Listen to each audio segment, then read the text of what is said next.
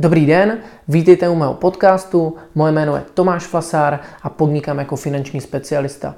V mých podcastech se budeme zabývat třemi hlavními tématy, a to jsou hypotéky, investice a pojištění. Na tato témata natáčím taky videa. Videa najdete na mém YouTubeovém kanálu Tomáš Flasár a tento podcast je vlastně audio výstupem z těchto videí pro ty z vás, kteří nemáte čas sledovat záznam obrazu, ale stačí vám zvuk. Pokud by vás zajímaly nějaké bližší informace o mně, najdete je na mých webových stránkách tomašvasar.cz a já už vás samozřejmě teďka nebudu dále zdržovat. Pokud uh, se vám můj podcast bude líbit nebo k tomu máte jakoukoliv poznámku, budu rád za jakoukoliv reakci, abych to mohl příště pozvednout na vyšší úroveň. Užijte si teda dnešní podcast a mějte se zatím hezky. Naschledanou.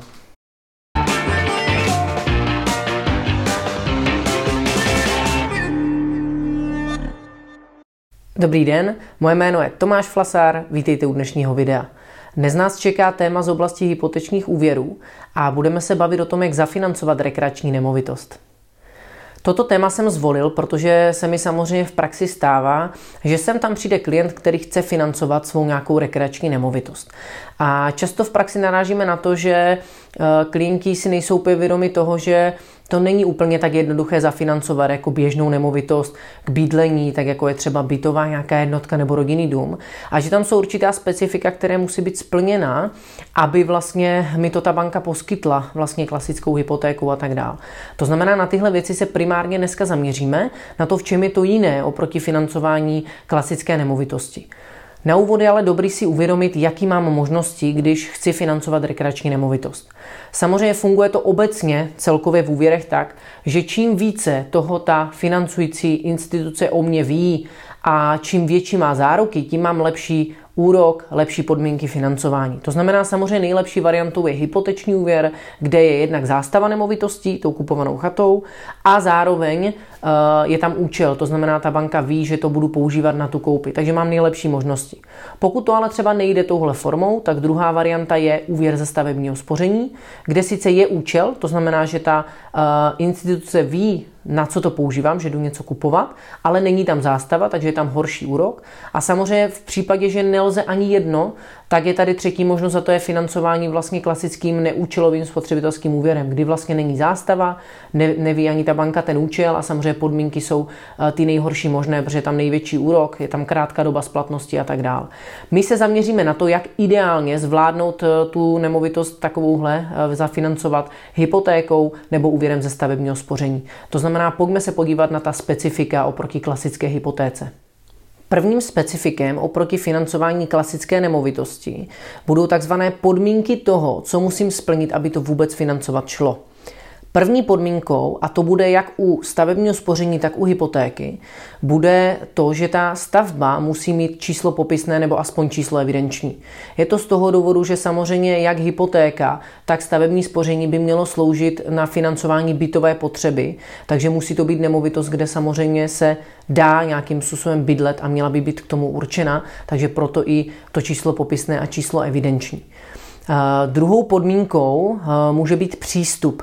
Co to znamená? Znamená to, že pokud já chci tu danou nemovitost dát do zástavy, tak je potřeba, aby k ní byl rozumný nějaký přístup, to znamená nějaká příjezdová komunikace, prostě aby se tam dalo dostat rozumně, protože jinak to ta, ne, ta banka nemůže vzít do zástavy a v té chvíli bych musel ručit jinou nemovitostí, nemohl bych ručit tou kupovanou chatou například. Třetí podmínkou je takzvaná možnost celoročního užívání.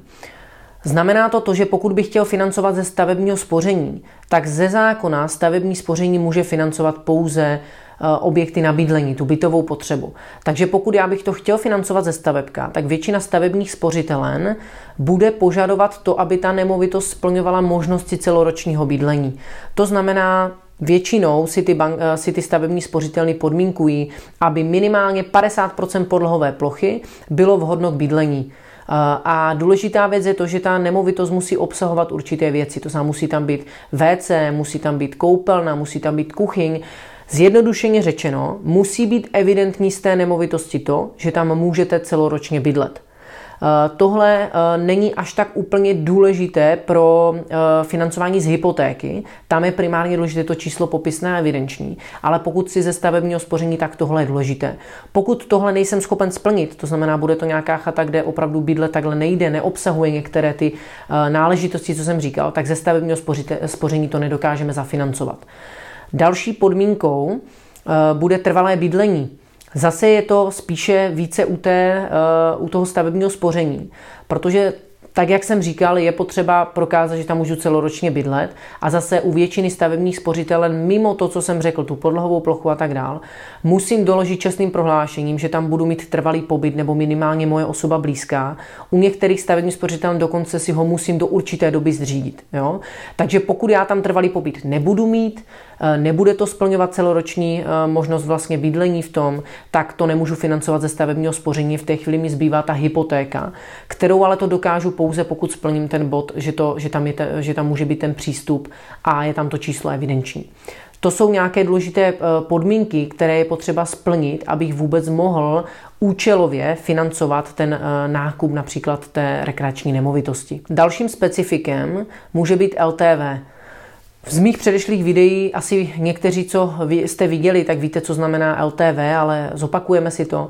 LTV je eh, loan to value, to znamená, je to eh, takzvaná hodnota eh, zástavy, ten poměr hodnoty zástavy a toho mého braného úvěru.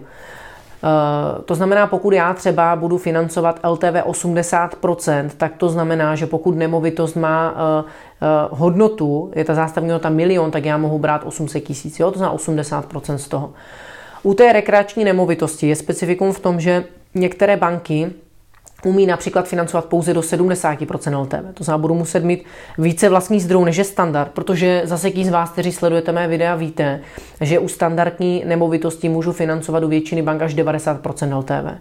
Tady budu u většiny bank spíše 80% LTV, u některých dokonce 70%, takže budu potřebovat více vlastních zdrojů, eh, ale jsou i banky, které dokážou 90% LTV, takže jsou tam velké rozdíly. Třetím specifikem může být účel, to znamená, že ne každá banka dokáže financovat všechny účely u té rekreační nemovitosti. Některé dokážou pouze financovat tu koupy, že vám vlastně pomůžou tu nemovitost nakoupit, ale neumí třeba financovat rekonstrukci, modernizaci a tak dále té nemovitosti. Takže zase pokud budu chtít eh, kupovat a zároveň rekonstruovat eh, tu rekreační nemovitost, tak už nebudu mít možnost ve všech bankách a budu muset volit ty, které tohle zvládají. Pojďme si to tedy na závěr schrnout.